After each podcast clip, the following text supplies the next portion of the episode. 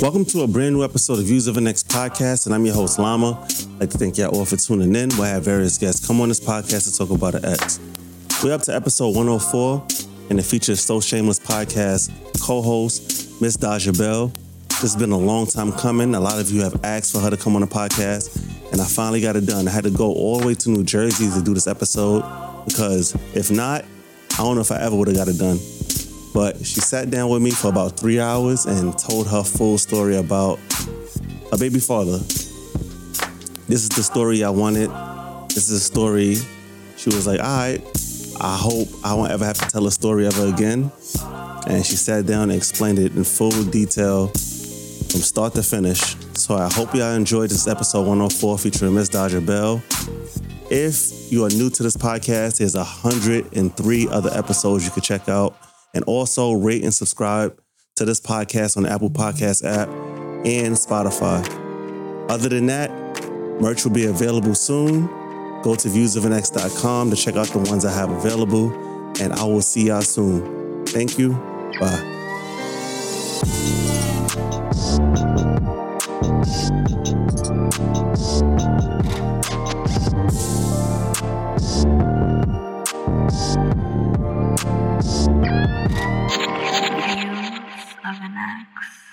Muted. Are you ready? Uh, sure. Get my water open. I mean, I'm as ready as I'm finna be. And hopefully I'll never have to tell this fucking story again. Right. I think you was number 19 on my list. And I'm over 100 episodes in. We were supposed to do this a long time ago. I know. Like, but um niggas Had to come all the way to Jersey. You- It wasn't far. It ain't that far. It's nah. just rush hour. It is right. Yeah, yeah, I about to say because I, I was when you text me that time and I looked at the uh the uh the address to get here. Uh-huh. It said a, it said an hour. So I'm like, all right, cool. Yeah. And I was in Harlem. Oh. yeah. Then I left where I was at, came here, and um that rush hour was crazy. Just Yeah, to I'm get sure. on the on the highway was crazy. Yeah, because you know, So New York ghetto. let me get your questionnaire back up. Last one. All right, we got it. Daj. Yo. So shameless Daj. what else you do? Teacher, uh that's Brooklyn it. native. Brooklyn. I don't do nothing, honestly. I've literally just come in places, talk shit, and leave. and people don't like you for it. You know, I Entertaining. people don't like themselves. I find you entertaining. I don't even be doing nothing. Like that's the crazy part, right? Uh-huh. Like you would think that I like set out to piss people off. Yeah. I just give my thoughts and my opinions as per my life and experiences, Uh-huh. and it pisses What do they call off. you? They call you. What's that term? What? A pick me? Yes, yes. Th- Why do they do that? I feel like you be saying proper shit. I don't know. As a man, I feel like the women hate it. yeah, I feel like when 20 year old Daj, 30 year old Daj are two different people, obviously, Mhm. right? And I feel like the problem that I have with the internet is there's no filter on age. That's true. So we all in the same I could be saying something that will resonate more with a grown ass woman than it would with one of these little girls. And it'd be a lot of the early 20s, like, oh, hmm you like, I don't understand where this issue comes from, where it's like you can't take care of your family, or you can't aspire to family, or you can't aspire to love and companionship and that type of like Yeah, yeah. mom, dad, kids in the house. It's like everything is like so toxic and taboo. And then also having a conversation and being honest with the fact that men are people too, that have Right. thoughts and feelings Right. and emotions also, holding the bad ones accountable for their actions, but also uplifting the good ones. And it's like so many people are like jaded and bitter and heartbroken. It's like, Mhm. Oh, niggas ain't shit. But I used to be that person because if you go to, person? oh, it's bad. no, it's bad. Like there, shout out to therapy because yeah. therapy got me through. But it was my uncle. And I had to have like a real conversation with him, like maybe about a year ago. And I was like, you really fucked me up as far as relationships come. And he was like, well, what did I do? And I'm Mhm. like, I remember vividly the day you told me, I'm going to tell you something and I never mm. want you to forget it. I was literally about nine, in between the ages of mm. nine and 11. Okay, so that's sticking. I was standing on the on Bedford Avenue between Lafayette and Clifton almost right in front of the corner store that was right there. And my uncle held me and he was like, I'm gonna tell you something and I want you to never forget it. And I'm like, Well, what is it? And my uncle was like, My, he's my hero. That's my Mhm. superhero. Like Mhm. he's like my uncle daddy. Like he raised me. He said, Niggas ain't shit, ain't worth shit, and can't do shit for you Wow. and that stuck with me forever. So I always kind of tiptoed and entered relation. Like that was just always something like it was like you brainwashed me from young, and I had to unlearn that. Like, Mhm. yeah, it is a lot of niggas that you ain't shit. situations already with that mindset, like, Like, I'm never gonna give hundred percent. oh, wow. I'm never gonna give my all because my uncle told me niggas ain't shit, ain't worth shit, it can't do shit for you. And another thing that he told me was very important was you know all of my bad traits. If you find a man that has at least two of those bad traits, Mm. run. Give me three of his bad traits. what type of uncle was this? my uncle, the men in my family are horrible. Mm. Horrible. Yeah. like it's bad. Um, but this uncle in particular, he is a womanizer to a degree. Like he always had like an influx of women, never really Mhm. been like fully faithful. Um, he is a type of person that was really smart, really talented, but always found himself in bad situations. Like will Mhm. always find himself like trouble would always find him one way or another. Um, he's volatile, he's loud, he can get angry sometimes. Mhm. He's very like he's in his 50s still beating people up. And I'm like, sir, Why? you're old as fuck. like, yeah, yo, I just had a fight last week. Yeah, bed broke because I, I, and I'm like, you're old. Yeah. Why are you fighting? right, right. But right. when I was born, he was 18. So we kind of like, like he really took me under his wing. Like I was like his first kid, like Mhm. that whole thing. Mhm. And there are a plethora, but I would never date any man that even reminded me of my uncle. wow. Like, period. Like, oh, you a Aries? You from the hood? You loud? You be drinking? You Yeah. always telling the story? Nah, I don't want you. Go away. You remind me of somebody. Really? Yeah. Do you have parts of yourself that's that came from your uncle? Oh, yes, all of them. Like I am me and my uncle are like the same person. Really? Yeah. As a, a woman version of him. Yeah. Dang. Yeah. The way So I treated men is very akin to the way that my uncle treated women. Yeah. Um, very much like kind of fly by my seat. I curse a lot. I get that from my uncle. Mhm. Um, I also get like my playfulness and like my childishness. Like Mhm. I keep like I'm still like rooted in my youth a little Mhm. bit. Like not too much. Like Yeah. I'm big grown. But like I still like to watch cartoons. I still like to like, you know, I can just sit and chill and watch like Rick and Morty for hours and Mhm, hours. Like I still I just recently started playing video games again. Like Really? he got me into video yeah, games. yeah. Um, he bought me my first PlayStation. He used to like that was back in like the '90s where you would get like the magazines, like the PS Yeah, magazine the, and shit, um, and they have like magazine, that's Yep. it's called. Yeah, they have like all the cheats in it, Yeah, and they have like little codes. I remember Yeah. he was um in the army. Um, I think at this time he was in Afghanistan, and he would literally email me cheats for my Grand Theft Auto. Wow. Yeah, Like, oh, this is how you could get five stars, you Yeah. know, on the, the criminal side or whatever and get away with it. and Yeah, this is how you get all the money. And this is where you go beat up this bitch. And, da, da, da, and like, this is like, my uncle was like, that was the homie. But growing up, like, it was cool, but it wasn't. Mhm. Like, when you think about it in totality, like, yo, you really scarred me and had me for a long time thinking that men were not people with feelings and emotions and thoughts. And it was very much like, oh, you crying, you a bitch. I don't want Mhm. you, bitch. Like talking, I used to talk to people crazy. Like compared to how I do now, people don't understand. Like I have changed. Okay. I have changed. I am not the same person But that I used to be. do you still get that stigma? Like people still look at you like the old Daj? no. People that know me, no. Yeah. People right. that don't know me, they are probably uh, still kind of taken aback by my personality. Whereas I'm like, I'm gonna say for I'm me, better. I, now I know you, right? yeah, I don't know too much of you, but I got to talk to you and- Yeah. and stuff like that. When I first met you, it was a little intimidating. I don't 'Cause know you're- why I'm the sweetest person in the world. But your energy is loud. It's Mhm. like you, Cream, y'all both That's got like my the, baby. that same energy. It's like Yeah. mad, like loud, but then you're soft when you get to you're like, oh, you're a little soft. All right. Yeah. So it's that's like that's the thing. that's the Brooklyn in us, right? Like you you you're raised in this concrete jungle and you're surrounded by wolves all Mhm, day. mhm. Like I used to be I changed I started changing in middle school, right? Okay. But I used to be so soft and timid and sweet and affectionate and just here for everybody and think everybody is the best person in the world and they want the best for me and da da da da da. And you learn very quickly growing up in. Brooklyn, like yeah. like I used to have friends like, yo, stop fucking smiling. I'm like, I can't be happy. Like, no, because smiling is a sign of weakness and people are gonna try you. And then also being a girl that grew up in Brooklyn, at this point now, my uncle, who was like my protector, my savior, my everything, he's now overseas. My other uncle is in and out of jail. Me and him don't really rock with each other like that. So My dad is not in my life the way that I felt like he should have been. Neither one, my stepfather or my biological father.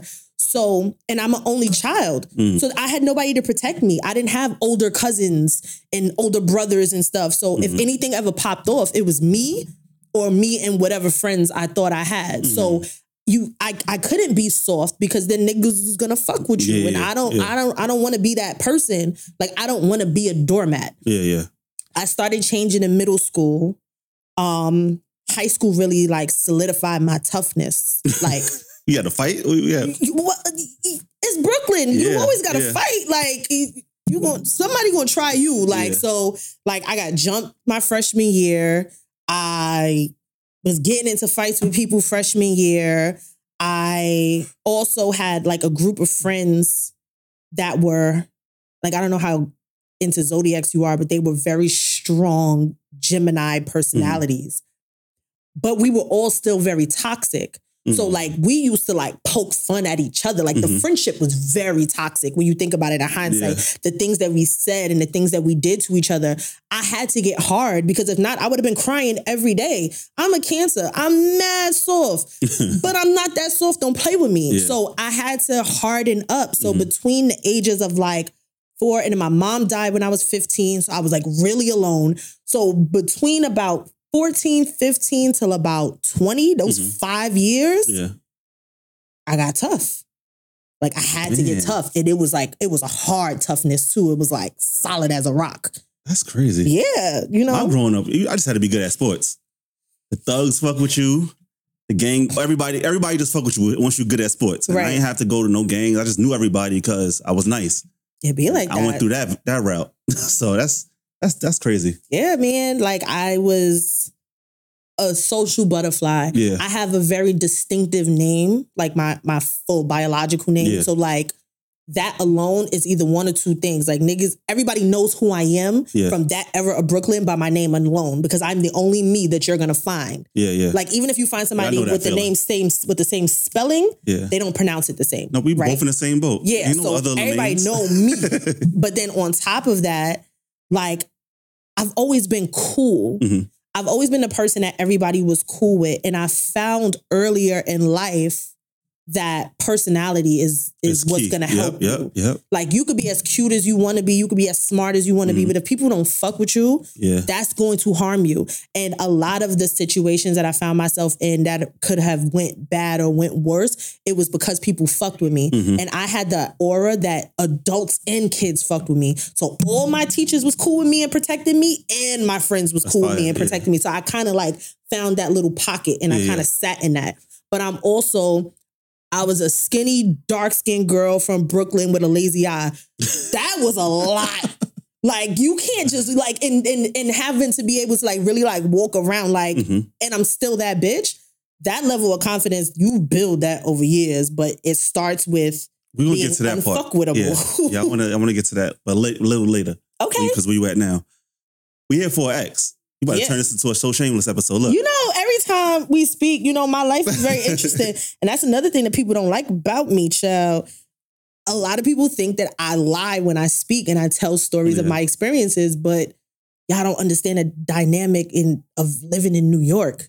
Right, you can right. literally have so many different lives Yeah. in your one life. These niggas be from little towns and they don't know you went to elementary school, middle school, high school with the same people, same da, da, da, like every borough is different. It's like Yo. every a different state.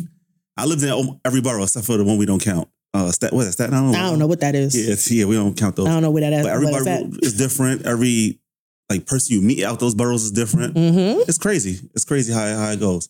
Well, you here for X. Oh, You've been one of the fan favorites that people wanted, like. You, Mouse, Ta- they want to know Tahoe's baby mother situation thing too. yeah. But y'all are like people that listen to podcasts. They want y'all on to, to talk about your experience. Yeah, because we, well, I don't.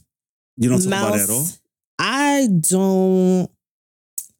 I don't. I've never really talked about this man. Like you might find like little bits and Mhm. pieces, like little nuggets, and so shameless during the the span of the time that I've been there, only because it directly related to whatever that topic was. But as for a whole like this is what happened Mhm. this is what that relationship was this is how it like i never Yeah. i never talk about it i like there are still details about that relationship to this day that my closest friends don't know wow. that my family don't know yeah, yeah. because it goes back to that me being that person that can sit in that pocket Yeah, right yeah. of everybody like everybody wants to be friends with me everybody wants to protect me like just from i guess what i looked like at the time to my mom passing away mm-hmm. early to all of the different things and deaths and stuff like that that i've been through in my life my friends and family are very super protective over me Yeah.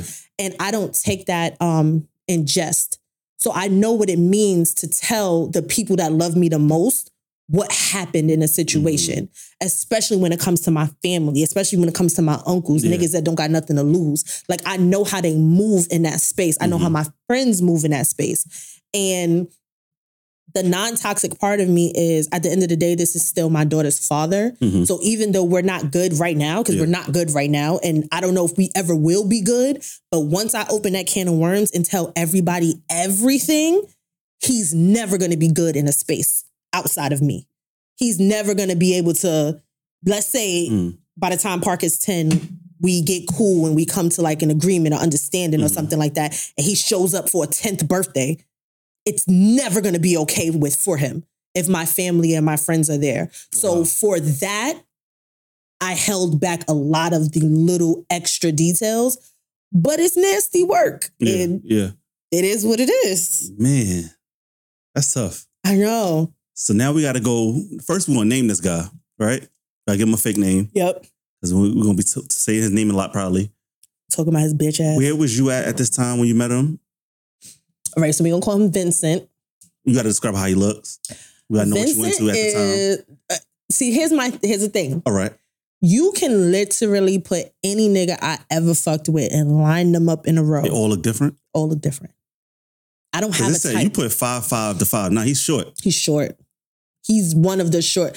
Him and my fiance now to say, are like he- two yeah, of the say. shortest people that I've probably ever like dated. Um, so Vincent is brown skin, Jamaican. okay. Right now, he should be a turning 48 or 49 this year. We have a 13 year gap between All us. Um, he had like a a nice little lineup. He had like Mhm. little curly hair. Like so, he had like a little, like a, a very classy Odell Beckham. It wasn't like All right, big right. and Yeah, crazy, yeah, but it- it's like short and very Yeah, yeah. like he's very polished, very classy, very worldly, very luxurious. Mhm. He is what you would describe as right now would be a, high value man because Okay, that's like okay. the new Yes, term, yes, right? yes. So All if right. you think of a high value man, he Yeah. falls into that pocket. Like he's very astute, like manicured. we got it. like he don't he doesn't wear streetwear. Like it's Yeah. every day is like uh like Oxford, He's a classic polo. man? He's a classic like yeah, like it's like polos, Yeah. um, button ups and jeans right. with like a nice little sneaker. Like he's not wearing like Jordans and stuff. Yeah, like he's not that. He Yeah. is literally the opposite of anything that I've ever dated before. Like he's very mature. He's very like he speaks like he kind of like when he speaks, he kind of reminds me of like Kyle Barker from Living Single. Yeah, yeah, yeah. Very yeah, like, oh. I'm debonair. I'm Vincent. So Vin- is Vincent, it fits. Like he's it swaggy. fits. All right. Yeah, like he's like a swaggy one, it fits the age and it fits what you just just described. All right. Yeah. You got Vincent. Mm-hmm. Now, where was you at this time? How, who was Daj? Oh, child. Daj was a mess. Right. Um, when I met him, it was, I want to say about a month after my 28th birthday. Okay. Um, it was in the summer, or like around August, maybe early September. Um, I was working part-time at a bar, Mhm. but I was also a permanent substitute teacher at a middle school. Okay. So this was going into my second year of being in and education. you was getting your money on the side with Yes. The bar. All right. So when I was working during the school year, I would work at the bar one day a week and it would be Mm-hmm. every Thursday. But in the summertime, because I wasn't like a full time teacher at that Yeah. time, and I didn't have summer that year, I didn't work summer school because I was Okay. still fairly new. So I was working at the bar in the summer and then transition into the new school year. So that's when I met him. okay. Now I gotta Um, wait. Let me cut you off. Okay. Now, is this the Daj before the eye surgery or? No, this is yes, this is Daj before eye surgery. All right, got you. I got questions about that. All right. Yep. Yeah, this is before eye surgery. Um, like 40 pounds smaller, ass still fucking bright, like just like skinny little dark skin. You know, I'm behind the bar, like mixing my little drinks, you Yeah. doing my thing or whatever. I had I, I like to make these little rules for myself and then break them because it's so much fun, Yeah. obviously, because you know, cancer, little razzle dazzle. Oh my god. One of my rules was I don't date customers at the bar. So like if some like if I'm at the bar and like somebody's trying to talk to me, kicking like I don't date them because you have too much access to where I work. Mm, Because that's you know true. I'm here. That's like true, you know yeah. where I'm at. You probably know my schedule. If you are regular, like I don't date niggas from the bar. Like Gotcha. that was always my thing. Um, the day that I met him, it was my first time ever seeing him Mhm. and there was an attraction, but to like his swag, like Yeah. he's still swaggy. Like he's Mhm. just very like dapper and debonair. He was funny, and Mhm. you know we were cracking jokes or whatever. I used to throw an event called Bell's Bar. Gotcha. Um, so basically what Bell's Bar was is I am a mixologist Mhm. and I like love to like experiment with different drinks, different um, juices and syrups and liqueurs and liquors and stuff like that. So I had a deal with the owner of the bar that I worked at, which Mhm. was called Fusion East out in East New York. Um, and I was just like, listen, can I take a Wednesday or Thursday night, which is a slow night, and exclusively sell my drinks here and like have like a little mix That'd and invite fire. people Yeah, and just and they just order the drinks that I created. So I had like my own drink list. I used to like come out with um I had my own Instagram page. I used to come out with like drinks and like put them up on the page and promote it and stuff like that. It was a thing. So it was a vibe. So I had Bell's Bar there, sellout Mhm. event. It was madness. It was a fucking Uh, zoo. bet. Yeah. Everybody was there. Like I bet you could think so you of turned that slow night into a fire night? yes. Oh, he was happy then. Oh no, he was very happy. Like Yeah, we yeah. we we did our little money deal or whatever. But anybody that you can think of right now, we had at least 30 mutual friends Yeah, yeah, yeah. at Bell's Bar. yeah. Yeah, yeah. So we were there. Um, and like a week later is when I met Vincent. Okay. And me and Vincent were talking, and he's like, Oh, your drinks are really good. And I'm like, Yeah, well, I just had this event last week. It's called Bell's Bar, blah, blah, Mhm. blah. And he's like, Oh, word, you know what would be dope if you add weed to your drinks. Now, at this time, I'm That's- not, at this point. I'm not a smoker like that. So I'm like, What do you mean weed to my drinks? And he was like, Oh, it's called a tincture, I think. Yeah, yeah, and you yeah. can like liquefy the weed and you put it in a drink, and that could open you up to a different market and demographic and da da da. And I'm like, Whoa, what do you do? Right, right. and he works in marketing and research for major corporate um companies at that time he was working for a major fortune 500 company Mhm. and i was like i see the marketing in you okay so now we're vibing just talking about business and i'm like well listen this is bell's bars instagram I'm, I have an event at least once a year. The next event, I want you to pull up. Yeah. Da, da, da. So it was one of those Ah, I see. and we exchanged Instagrams. He was there with a friend. He left, and that was it. Wow. All right. That's day one. so then, So then like a real nigga. He DMs me. Okay. He checked the page out. All right. He DMs me and he's talking to me and he's like, Oh, I really enjoyed our conversation. Would you like to, you know, go out and grab dinner sometime? Mhm. Now, pause. All right. I, my dating history before then was very much, I felt like I was the alpha in most of my relationships, which you I every- don't you, like. You led everything. led everything. Because you have to understand, I'm in my 20s. Mhm. So I'm dating people my age. And niggas in their 20s, they don't have their shit together. Yeah, no money. Broke, no bank account, BBQs. debt, all types of ghetto shit. You understand? Yeah. And I've always been a stoop. cut above that Yeah. because the way that I was raised, the way that my mom raised me, there were so many things that I was exposed to before it became popular. Like niggas started going to brunch in their 20s, but I've been going to the brunch since I was 10. Gotcha. Like I remember being in high school, everybody's talking about like Soho, Soho, Atrium, Atrium. And I'm like, Atrium, what the fuck is Atrium? And then get mm. off the train by Spring Street. I'm like, this, I've been shopping at this bitch since elementary. Yeah. Y'all just finding this? Yeah. Niggas just finding G's. Like everything that I had already done as a kid, people were just finding. yeah. So when it came to dating, a lot of the people that I dated weren't well versed in like That's arts and Yeah. food and like they're like, oh, let's go out on a date. You if you're about to take me to a chain restaurant, we're not going. Like there are dive bars, there are restaurants, there are so many different things. They're black Mhm. owned. Like there's so many different places Mhm. that we can go that is actually more bang for your buck. Please don't take me to Friday. I work on Fridays. You feel me? Like, please don't take me to Olive Garden. Yeah, like, yeah. yeah. we can go to Olive Garden every now and then, but not as a date. Yeah. Like, these are the type of men that I was dating because that was just how Yeah, that, that's that was my knew. demographic. Yeah, yeah. I had a conversation with my grandmother maybe a year before I met Vincent.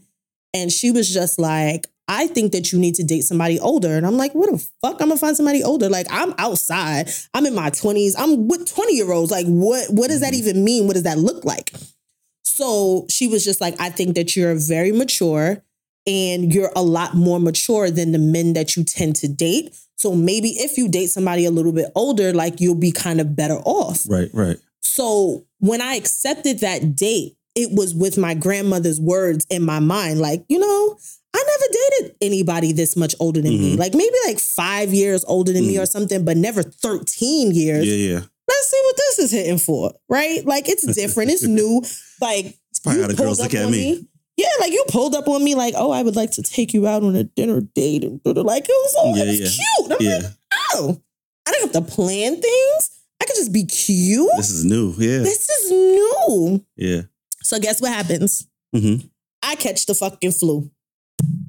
Literally. And I'm just like, I would love to take you up on this date, but I am dead dog sick. Mm. And when I feel better, then we can have a conversation. Yeah. Crazy. That's life. That's, that's Yo. that was if you believe in God or not. God was Somebody, trying yeah. chill. And I was like, oh no, I'm gonna see Yeah. what the man is in for. Um, so when I finally got over the flu, I one of my friends that I was cool with, um, she was invited to a black firefighters dating mixer. So like single black firefighters in New York City, they all went to this place and this bar Look in the this city. foreshadowing. Go ahead. Right? Go ahead. like when you think about it in retrospect, right? Yeah. It's so funny. So, excuse me, she and I, we go to this event and he hits me up and Uh-huh. we're talking. So instead of me looking at the eligible firefighters around Yeah, me, yeah. I'm in my phone talking to this man. And he was like, Oh, where are you? So I tell him where I am. And he's like, Oh, I'm not that far from there. Can I come see you for a second? I just Mhm. don't want to put eyes on you. And I'm like, Okay. And he pulls up. Mhm. I leave my friend. fucked up. I go outside and I'm talking to this gentleman and he pulls up in his nice little car and I'm like, oh, chicken head, right? Right. I'm like, oh, this is cute. He cute. so we start talking and then it starts drizzling. And I'm like, fuck, I don't have an umbrella. My hair's gonna get messed up. And he's like, well, I have an umbrella. Promise you're gonna give it back. And I'm like, Mhm. okay. And it's not like a fucking little rinky dink. It's like The big shits. a big umbrella. Yeah, like yeah. you can tell, like it cost a couple dollars. And I'm like, okay. So I take his umbrella. I go home, he goes about his business. And then a couple days later, we go on our first official date. And I give him back his umbrella because I'm not an asshole. Yeah, yeah. Now, where did he take you? He took me to this super cute little Italian restaurant in Chelsea. Mhm. Um, I don't remember the name of it, but it was so good. The food was so good. Mhm. The wine was so good. Like he's ordering food. He knows the um receptionist. The manager comes by and says hello. He orders like a bottle of like a fire red wine. And I'm like, this is where I've always needed to be you know, like I can do this. Yeah. Like this is the aesthetic that I need, that I want, that I'm going for. Mhm. So we have conversation. The conversation was amazing. And Mhm. because he's in his 40s at this time, like he's lived so many different lives. So he's telling me like Wait, he used to be pause. go. Now, when I first dated a, a older woman, right? Mhm. She's been married, divorced, all Mhm. of that, right? It intimidated me. Now, did you feel intimidated? Hell by no. Why? Cause I'm I was about to be the the hot, fine young second wife. Shit me? For me, because that intimidated me because she been, she had kids already, she was married already, she did all of that stuff. And I'm like, I'm young. I'm like, what can I provide for you? Nothing. I had that in my yeah, right? I had that in my mind. But she You was like, supposed to be her sugar baby.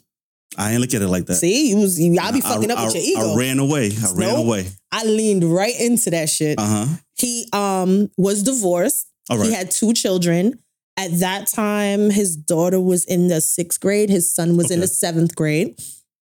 Um, great conversation. He used to live in London. He went to school overseas. He loves to play soccer. He loves to travel. He used to be in the military. It's all good on Oh, paper. like, All right. This is good. Oh, where did I find you? Yeah. Like you're fire. So when we're having these conversations and he's just like, you know, you're single, you're young, you don't have any kids. And I was like, okay, so real life question. Are you open to getting remarried and are you open to having more children? That was my deal breaker question Mm. From jump because I now I'm getting to know who you are and understanding the dynamic here. You have older kids, you've already been married. hmm What do you see your future like? And he was like, Yes, I'm definitely open to getting remarried and I'm definitely open to having more kids. Fine. That's all I needed to know. In Okay. my mind, I was gonna be the hot, young, sexy new wife. And I was just gonna come in and I'm gonna be cute and maybe stay at home because he was a six figure nigga. And I'm like, I don't have to do nothing. Like, I just gotta be cute. Like, yes, housewife me, like real housewives of fucking East New York. Yeah, like, yeah. what we doing? so here is the where the issues started early, Okay, but. I didn't see it, right? Did it, wait, did the date end off good? No, Everything the was good? date ended off perfect. The Okay. date was fine. Um everything was great. It was a perfect night, everything. Yeah. Um he technically didn't live in New York, which I liked because I like my space. I Mhm. don't like nobody up in my face on my back 24/7 Okay, okay. 365. Like that's just not me. I like a little bit of Mhm. space, especially at that time. I'm still young, I'm still outside. Like Mhm. I don't like that. Yeah. So there were two red flags that I missed. First red flag was he told me from that night that if I was dating anybody else, that I had to cut them off that day. Wow. He said, I'm older, I'm more mature, I'm not with the games. I don't do dating other people that are dating other people. If you're with me, then you're with me. Mm. So you need to let me know if you want to actually see what's happening here because I'm not going to put up with you dating other people. Wow. All right. Red flag. In my naivety, I saw that as like strength. I saw that as a man that knows what he wants and he's just like, yeah. Yeah, But- some guys do that. They like, okay. That's a manipulation and a red flag because you just got here. Mm. Like, this is just our first date. So, that is a sign of you already being controlling because you're already walking into a situation telling me what I need to do and what I don't need to do. And you're not making these same stipulations for yourself, right? wow. So, yeah. I didn't say, okay, you too. Or like throw it back at him like that. I'm like, in my mind, I'm like, he's older. He's not with the bullshit. Daj, put your big girl panties on. Stop acting like a little girl. This man said Like, this, do yeah. it. Hindsight is 2020, I kind of would have gave a little bit more pushback on that. Mhm. To be like, that's a conversation that can be had in later dates, but you don't get to tell me from one date what the fuck I can and cannot do. That's after the first date. The first date, Whoa. Right. yeah. Yeah. But I didn't see it like that then. yeah. Um, second red flag was the fact that he didn't technically live in New York at that time. So what was happening is he lived in Dallas, Texas. God damn. All right. He got a job in Jersey. So, and he had family that lived in East New York. Okay. So what he was doing was Monday through Thursday, he would stay at his family's house in East New York, commute to work in Jersey, and then on the weekends he would fly back to Dallas because his kids are in Dallas. All right. So I literally only saw him Monday through Thursday. Yeah. Sometimes he stayed in New York on the weekends. Most times he didn't because he would fly back to Dallas. Now, in Dallas, his kids were very much into sports.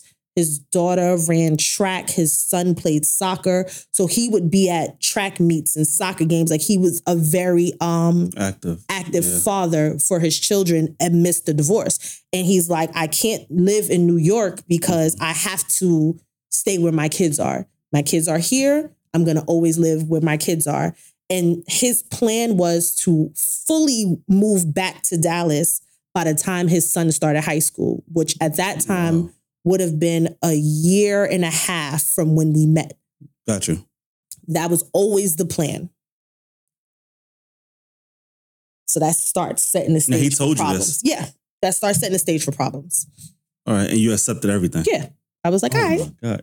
You was infatuated with him. Yeah. And I was infatuated with him. He was dapper and debonair. Like I never touched a car door. I have never put on or taken off my coat by myself. I have never What? touched a chair. Very chivalrous. Very much. I'm the man. This is what I'm supposed to do. I'm Yeah. supposed to provide. I ain't never had to pay for shit. I ain't never had to do nothing but just show up and be cute. Like Mhm. okay, you got your little rules. I I can follow your little did you have friends that you told about like I'm dating this older man or yeah, all my friends knew. all right. All but- my friends knew. All my friends met him. Um, second red flag. No, Uh, actually, this is the third. All right. Third red flag. he said to me, he grew up. His mom passed when he was young, also. Mhm. So we had that in common. Um, his father remarried. He had a stepmother that he hated. okay. To this day, he hates Okay. her. Um, I was going through something kind of similar also with my dad. So we bonded, we trauma bonded on those levels. His fear was introducing another woman to his children too early and it being a problem with his kids, like how it was for him growing Mhm, up. mhm. At least this is the the way that he told me the That's understandable. Right. Yeah, and yeah. I and I Yeah, felt the same way. Um the manipulative part, again, another red flag that I didn't notice, he was like, listen, I don't want to meet each other's families until we're in a relationship for at least a year. Because I don't want it to be like a flimsy type of thing. So I'm not gonna meet your family. You're not gonna meet my family. Mhm. Just leave it like that. And then after a year, then we can start integrating families. I thought at the time that was a good idea Mm. because I'm also a type of person like, if you've ever dated me and you met my dad, and when I say met him, I mean I brought you to his house and said, Hi, daddy, this is such and such. I'm dating him. I took you seriously. Wow. If that never happened, Dust. Yeah, yeah, yeah. Like- right. it is what it is. Yeah. I have only introduced my father to three men, and my baby father is not one of them. Mm.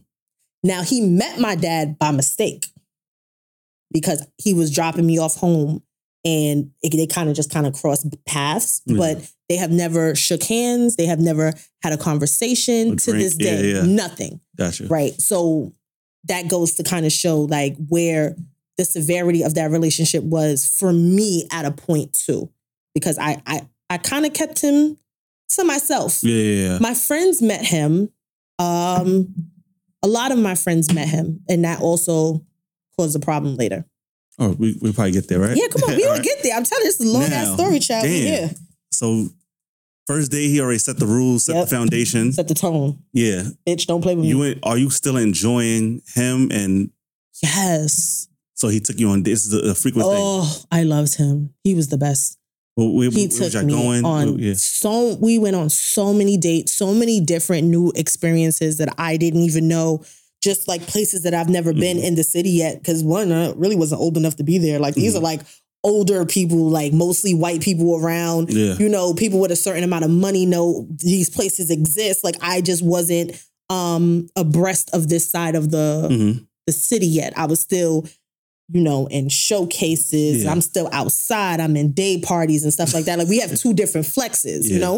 Um, And you knew at that age you couldn't bring them to some of the things you was going to, right? No, I never brought him Yeah. anywhere that I went to. Like, and then another, that's another reason why I like the fact that he was in Dallas every weekend Mhm. because in the weekends I could still be outside yeah, with my girls. I'm moving, I'm shaking. I'm not doing nothing Right. because I'm respectful.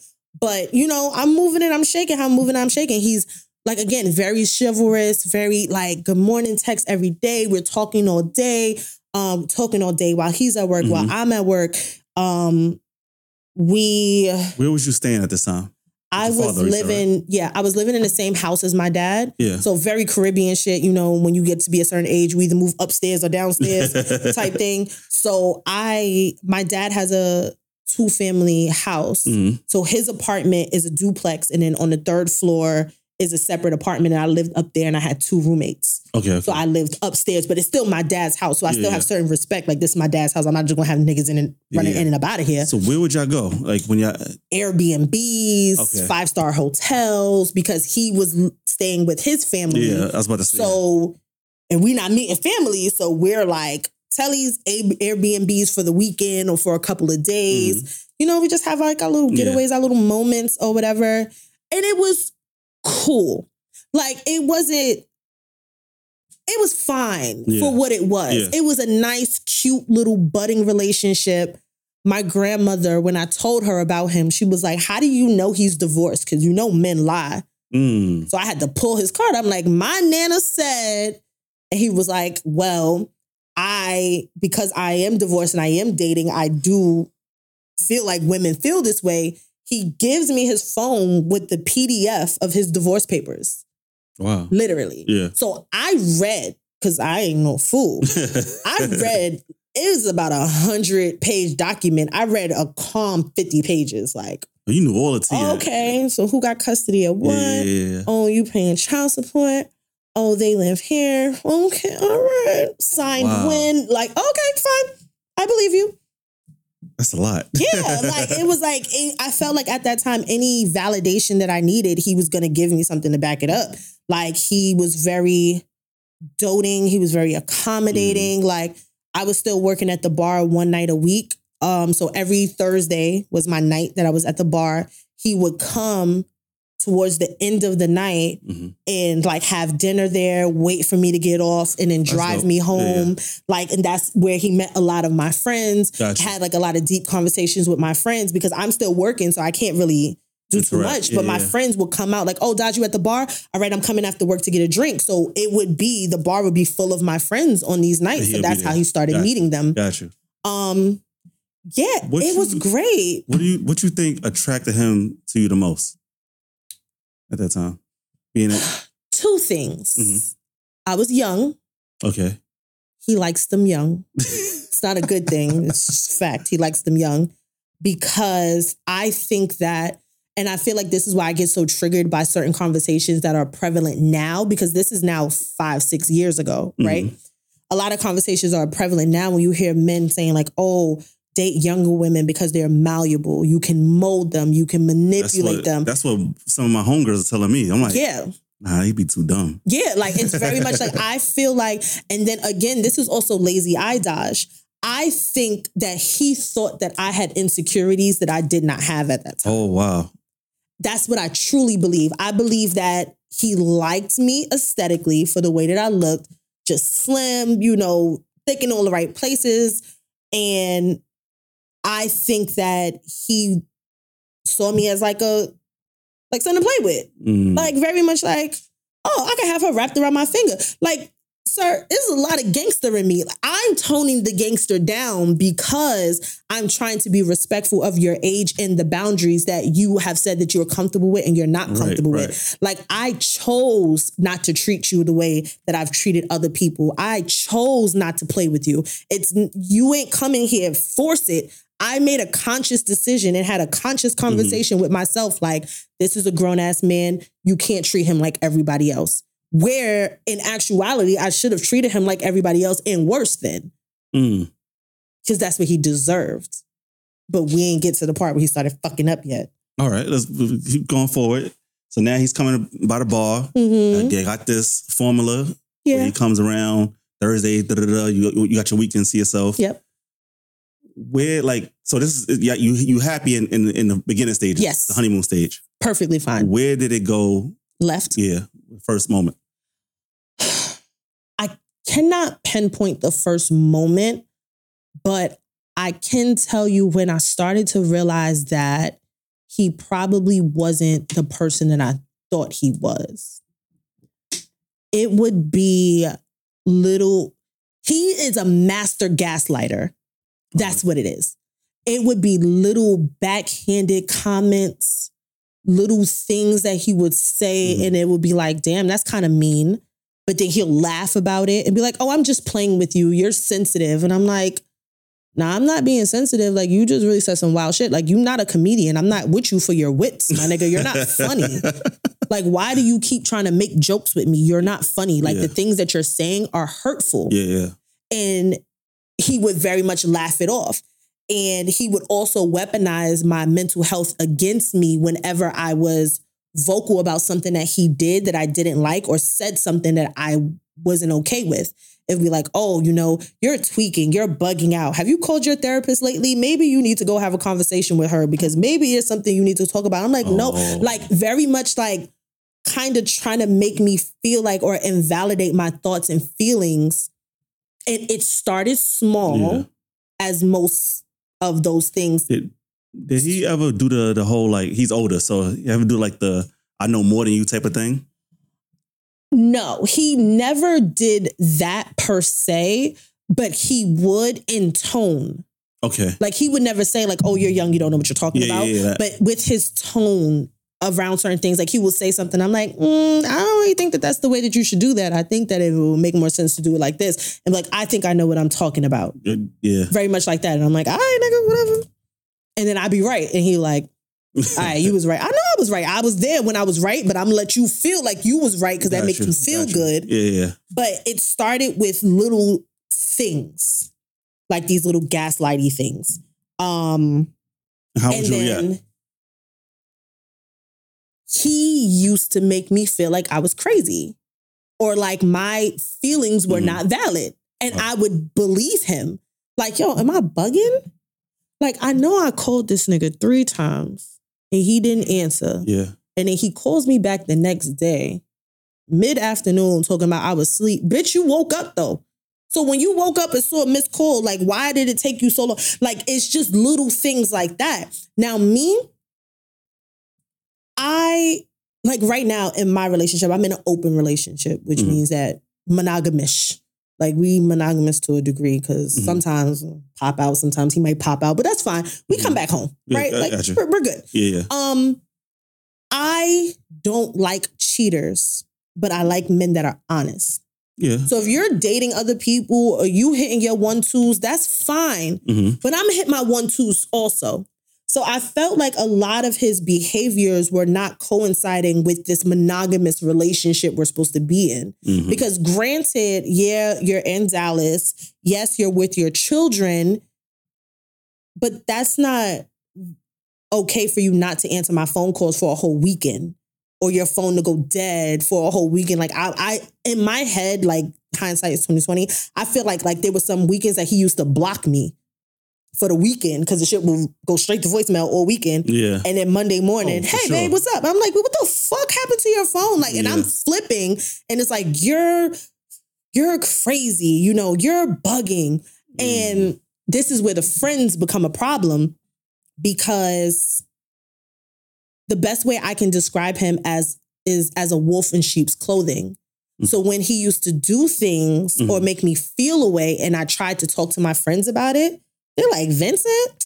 Nah, he didn't do that. Girl, you probably tripping because Vincent, he's, da, da, da, he's so perfect. He's so great. And da, da, da, da, da. Like, and so it was bad. Like I felt like invalidated on Oh, all man. sides Yeah. because my friends, they're sipping from the Kool-Aid. They think that he's the best thing walking. Mhm. And I'm having these conversations, and then sometimes like he would get really angry, like yelling, screaming, cursing, hanging up phones. And it's just like, yo, my nigga, calm down. Like, why are you Mm. moving like this? Like, I've never disrespected you. I've never hung up on you. I've never done certain things. So why are you doing that to me? Right, like, right. why are you being weird to me? Yeah. But when I'm in a relationship or when I've considered myself to be in a Mhm. relationship, I'm not the type of person to walk away from minor disputes or what I consider minor. hmm So I'm gonna talk to you, we're gonna work through it, and then we're gonna Right, move right. on. But those were some of the signs. So it was the gaslighting, it was the anger, it was very even today when I tell him that he's like emotionally abusive, he'll Mhm. say, No, I'm not. Yes, you are. Yeah. Because you poked at my emotions, like you poked at my shits, like like you felt like you was like a puppeteer. Mhm. Whereas, no, I wasn't. I wasn't insecure, but I did allow him to play with me a lot more than I ever allowed a nigga to play with me in my life. Wow. Like, because the way, even the way that I talk to people, like i i didn't even speak to him in the same tone. hmm Like it was very, be very much like, nigga, who the fuck are you talking to? I've never spoken to him like that. So how would you? What would, what would be a I felt like approach? the at that time I was would also in therapy. Yeah, me too, right? I was also in therapy at that time, not for this relationship, but for a lot of other things and traumas and stuff in my life. So I was actively working on myself while in this relationship. So I'm using and utilizing the tips and tools from therapy in conflict with him. So Mm. it's very expressive. Like I, when I'm mad now, I don't curse because I don't want you to harp on the fact that I said fuck you and miss the message of everything else that I say. So Mhm. I'm very strategic and meticulous and I speak very slowly, very concise, very precise because I want you to hear all the words that are coming out of mm. my mouth. So if you're going to be upset or offended, you're going to be upset or offended by the words that I said, not the fact that I cursed you out. Got you. Yeah. So that's my, I don't know, like that's like my manipulation of an argument, I guess. Yeah. So I'm very much like, what you did was not okay. That's inappropriate. I don't appreciate. These are the types of conversations we were having when yeah. it should have been very much suck my dick. You're crazy. like, why are you talking to me like this? Why are you trying to poke at my self esteem, which is fine? Mm. Like, he will just, it will be the smallest things. Like, let's say if I had on like a shirt that was like, like maybe like a little V neck or whatever, like, oh, your titties are out today. No, they're not. Oh, you got your titties out? Who you got your titties out for? Tata's out. Huh? Really? Nigga, my titties are not out, but I. And then that will become a thing. And it's like, why are you fucking with me? Mhm. And then by the time I get mad, now he's laughing. Like, oh, I was just playing with you. You know, that's just a joke. I'm just joking with you. You take everything too seriously. You too sensitive. Like, why are you so That's upset? Maybe Yeah. you might be a little bit bipolar. What did your therapist say? Maybe you should go talk to your therapist about this and see what she says. And I'm like, what the? All because how would how would y'all get back to like normal and square one after um, something like that? long conversations that end off in a an apology from him, like a apology with no change, just words. I'm sorry I made you feel that way. I love you. I'll talk to you tomorrow. It always there's always an apology and an I love you. That was always that's the method because even I told you today I was going back looking at old text messages, reading old arguments Mhm. where I'm literally like expressing my feelings and he'll say something like, okay. Like, okay, what? Okay, you understand. Okay, you don't agree. Like, what does the okay mean? And it would just, it was bad for a time. Um, I don't like people yelling at me. Mhm. That's a trauma point. Does that take you somewhere? Yes. All it right. takes me, it kind of even takes me to like child space, especially if I can't fight. Like if Alright. you go and yell at me and I can't punch you in the face, I am crying. Like Mhm. I am in disarray, distress. Oh my God. Because like I'm unproblematic Mm, at my base root. I'm strictly unproblematic. yeah. And what I learned in therapy, especially at that time, is most of the battles that I had or most of the issues that I Mhm. had, they were never mine. I never really had a beef in my life. I never really had a problem in my life. I have this thing about me. I'm the nurturer. I'm the mom. I'm the protector. I protect everybody the same way everybody protects me. So most of the problems or issues I've ever had in my life were somebody else's, and I'm Wow. taking up for them Yeah. or I'm doing like so you understand like so if me in my own essence I'm sh- the most non-problematic person and you're yelling and screaming at me I feel some type of way. Mhm. and I'm learning well at that time I was learning not to use my hands as an expressive form because I used to beat exes up. Like I was that girl. Like you talk to me crazy like I will slap the shit out of you. Like Yeah. I have put hands on many a man in my life. So I'm trying not to be that anymore. So I'm in this relationship being gaslit, being like emotionally manipulated, and my knee jerk reaction is to cry in a fight. I don't want to cry because that looks childish to this grown ass man. So I'm thinking Mhm. about optics, right? And I don't want to fight because I don't want to put my hands on him. So what do I do? Like, where do you go from here? And who can I talk to? Right, right. Nobody. What? I was isolated. I was on a little island dealing with my little whatever by myself. Um, so those were the signs that were happening. And then one day, my trauma shows up in so many different ways because I remember things very specifically. I Mhm. can't remember what I was wearing. I can't remember the time of day, but when certain things that happen that really strike me, I can remember exactly where I was standing and what I was doing. Mhm. So I'm at work one day School or bar? School. All right. and he calls me. And in this school, they had a, a dance room, Okay. mirrors all around. Mhm. And it wasn't dance like every period. So at that period, I was free and the room was free. So I go in the dance room, which was one of my close friends' classrooms at the time. She wasn't in there. Mhm. Um, and I take this phone call. And he basically says, We need to talk because I know that I made some promises to you, but I've changed my mind. I had a conversation with my kids and about like my future. And I asked them how would they feel if I remarried, and they said that they would be fine with it. And I asked them how would they feel if I had another child, and they said that they don't want that. They don't want another brother or sister. So kids are officially off the table. And I said, "Huh?" Wow. I said, "Are you are you telling me this like is this a conversation or is this a declaration? Because now I feel like you just came to me and just told me some shit that was part of the whole reason why we're here right now. Right, that right. conversation is the grassroots, the cornerstone of this relationship. So what are you saying?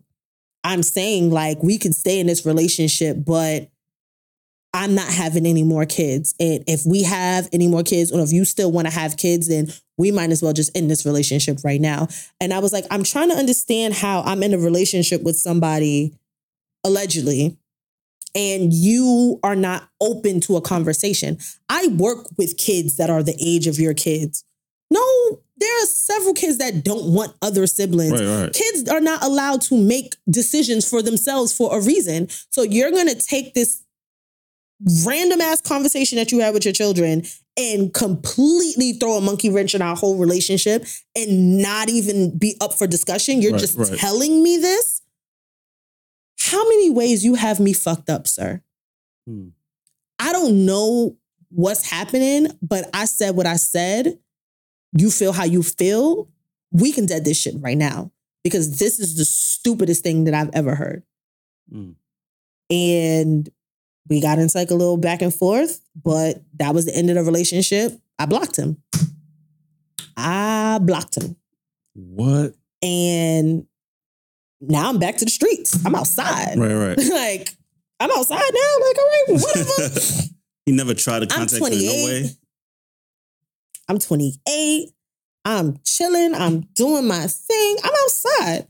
So I meet a guy All right. and I start dating this new guy. Um, he had he was a DJ. That was like one of his little side hustles or whatever. And he had a DJ event or something like that in Miami. And I remember flying out to Miami to go see him. Mind you, he's from New York. Right. Just like, I like you, you like me, we vibing, whatever, whatever. So me and this guy, we're vibing, like we're doing the thing, like whatever. Mhm. It's my new nigga. I don't got time. Like, boy, bye. I around the time that me and this new dude we really start getting close, like maybe like a month in, I started getting phone calls from an unknown number. Mhm. And I'm like, who the fuck is calling me from an unknown number? Like, who is this? And then I, one day I'm like, I wonder if this is Vincent. Is this nigga calling me blocked? What the fuck is going on? It's at the time when that was like new, kind of, right? Yes, this Unknown, other yeah. relationship is new. No, I'm talking about the phone call being unknown and Yeah, yeah, Yeah. yeah, yeah. I'm just like, um, what's happening here? Yeah. Block call, whatever. So I write him on WhatsApp, and I'm like, "Have you been trying to call me?" And he's like, "No." And I'm like, oh, "Okay," I keep getting a call from a black number, so whatever. And he was like, "No, I haven't been trying to call you, but like, how are you?" I'm like, I'm good. How are you? Mhm. So then now we fucking get Talking back into this talking thing. Prior to this breakup, um, my 29th birthday was coming up Mhm. at this time because now this is like February, March ish of 2018. Okay. So my birthday is in July. And previous to this breakup, he was supposed to pay for my birthday dress and my birthday festivities. That was the conversation. Mm. And we were, now that we're back into this, like, we're kind of texting a little bit. He was like, I didn't forget about your birthday though. I know I said that I would get you your birthday dress. What do you want to do for your birthday? Where do you mm. want to go? You know, my I used to, this is pre having a kid and being a mother. I used to get a custom made dress every year for my birthday. Okay. So this dress was like $350. And I'm like, oh, here's the dress. Here's it. da-da-da-da-da. So now I'm just like, all right, I got both my niggas. Like I got my money nigga and I got my other nigga, and we here. So at this point, me and Vincent, we hadn't seen each other. We were just talking, Mhm. kind of like texting. So me and my New York nigga, I I'm realizing that Vincent is like, let's see what's going on. I want to see you. I want to take you out. Let's see, you know, if we can get this relationship back on track. Let's see what we can do here Mhm. but I have somebody else now. So I go to this one and I'm like, listen, you know, I just broke up with somebody recently before me and you got together. I want to be in a relationship. I have no desire Mhm. of being single, especially this summer. I don't want to be single for the summer. I want to be with my man. I want to be outside. I want to be traveling. Like I want my relation. I want a relationship this summer. Where are you? He's like, I feel you. Mhm. I want to be in a relationship too, but I want to have a single summer. So Mm. maybe after the summer. And I'm like, That doesn't work for me. that doesn't work for me. Like, I'm, mm, no, I want a boyfriend today. Like, so the way that I move in relationships, or the way that I moved in the past, I would be in a relationship, and if and when me and that person broke up, I would give myself an amount of time to heal from said relationship and just give myself space and time. And I never used to start a relationship in the midst of my time gap, right? Got you. So let's say I'm with somebody. I I was engaged when I was 20. Mhm. Me and my ex fiance, we broke up. I said, I'm single for three years. That's it. Fuck this. I'm not doing no relationships. I don't want to go through all of this shit again. Three years.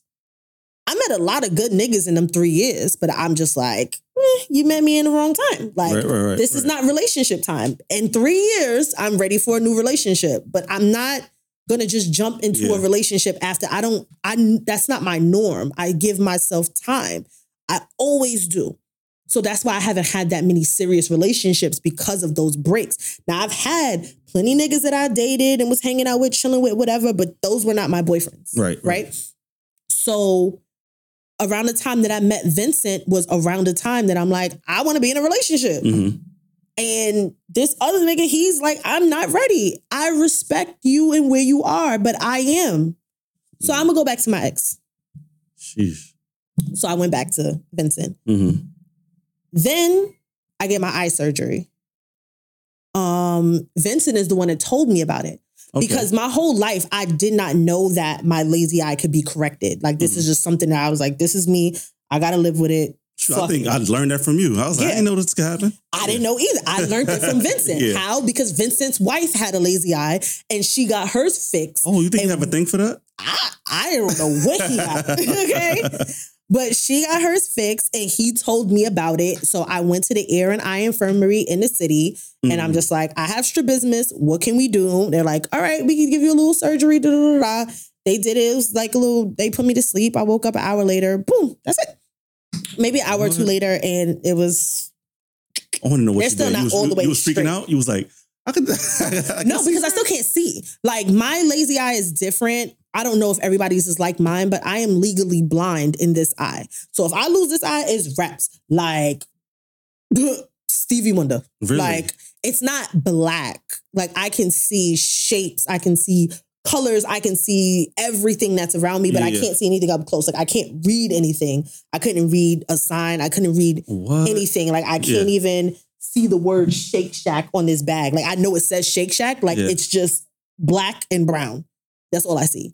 So my whole life I've been wearing glasses because this eye is 2020. Yeah. So I've been wearing glasses not because I need them to see per se, but because I need them to protect my one good eye. Yeah, yeah, Because yeah. if I lose this, a bitch is done.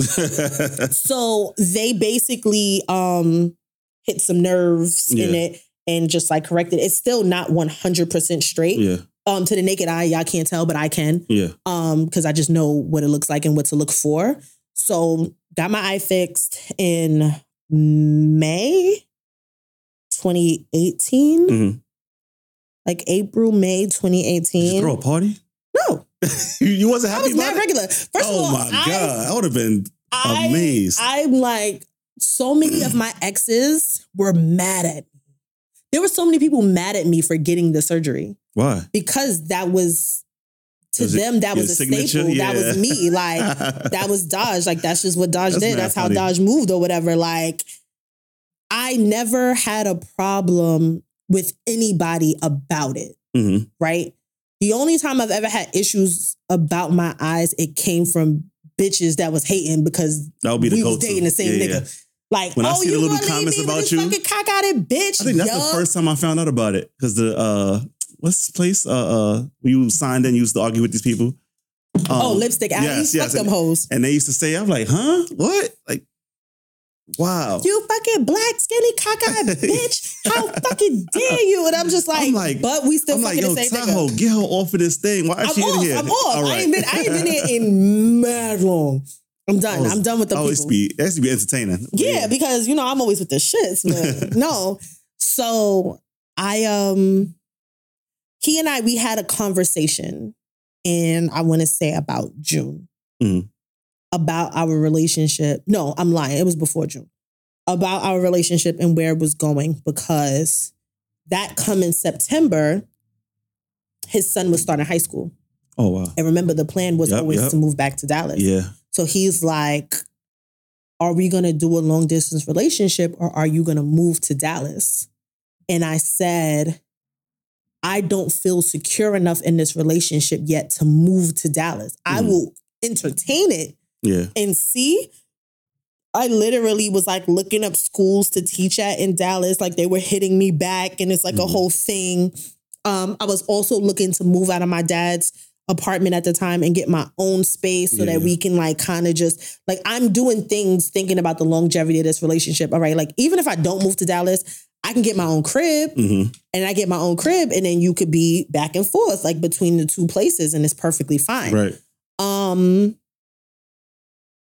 So that was like interesting, but September was always the time he was going to leave. That was never changing. Gotcha. Like he's leaving in September. So what are we going to do with this relationship moving forward?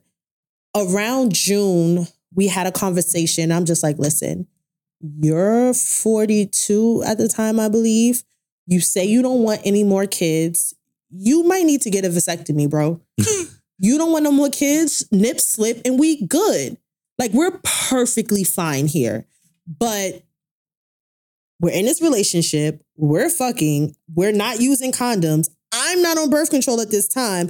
I'm popping plan Bs like they're fucking M&Ms. I'm like, yo, like something got to change. Like you can't say that this is not what you're what you don't want and Yeah. you're not being proactive Perform- about yeah, it. you- right? yeah. Like I can't do anything. I'm in my 20s. I've never had kids. Ain't nobody going to do nothing over here. I just had I had an IUD in for about 7 years and I started to feel like away. Like it was, it's hard for me to describe, but I felt my body was doing weird things. Mhm. So I took it out. And we had this conversation. I'm like, yo, look, I'm taking my birth control out. It's fucking with my body. I can't explain it to you, but I understand like something just doesn't feel right when I get Right, my right, period. right. Sometimes I'm getting like cramping and stuff. Like, I'm gonna get rid of it. It's time anyway. It's over in seven years. Um, to go backwards before we go forward.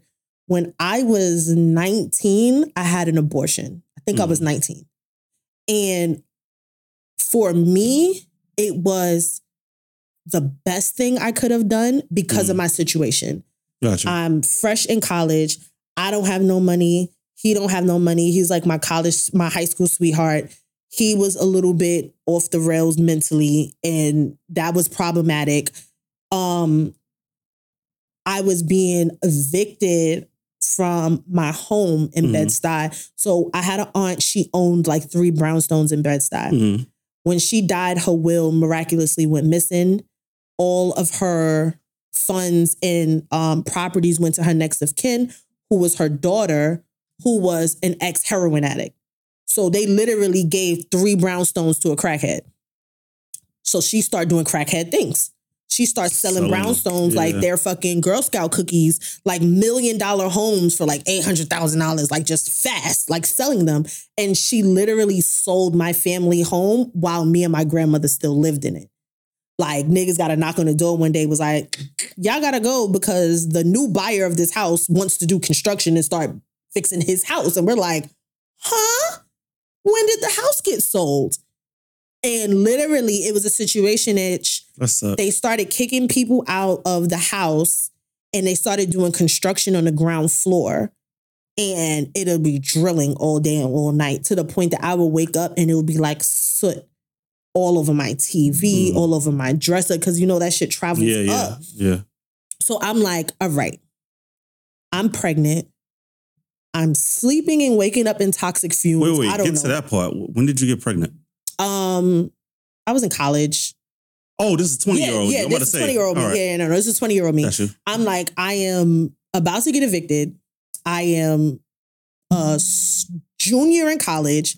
I have no money. hmm And I am living, breathing, and waking up every day in chemicals. Yeah, No. yeah. Yeah, nah. We not doing this. www.plannedparenthood.com. Let's figure it out. I got to get my life together. This is OD.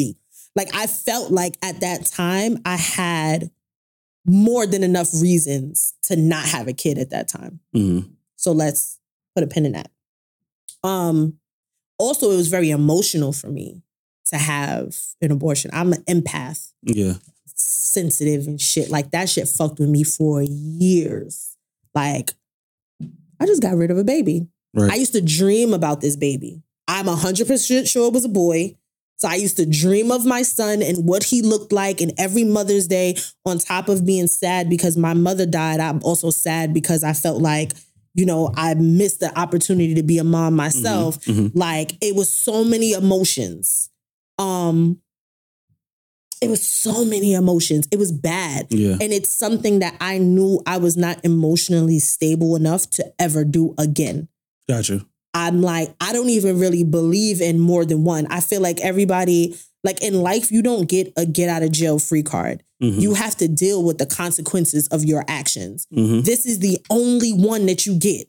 You don't get to pull that trigger over and over again. Like this is not an Xbox. You don't just keep restart, restart, refresh. Oh, I fucked up. Refresh, refresh. I don't have, and this is not to bash anybody that has, but for me, Yeah. it didn't work for me. So to go back to this relationship, I'm just like, babe, you need to get a vasectomy.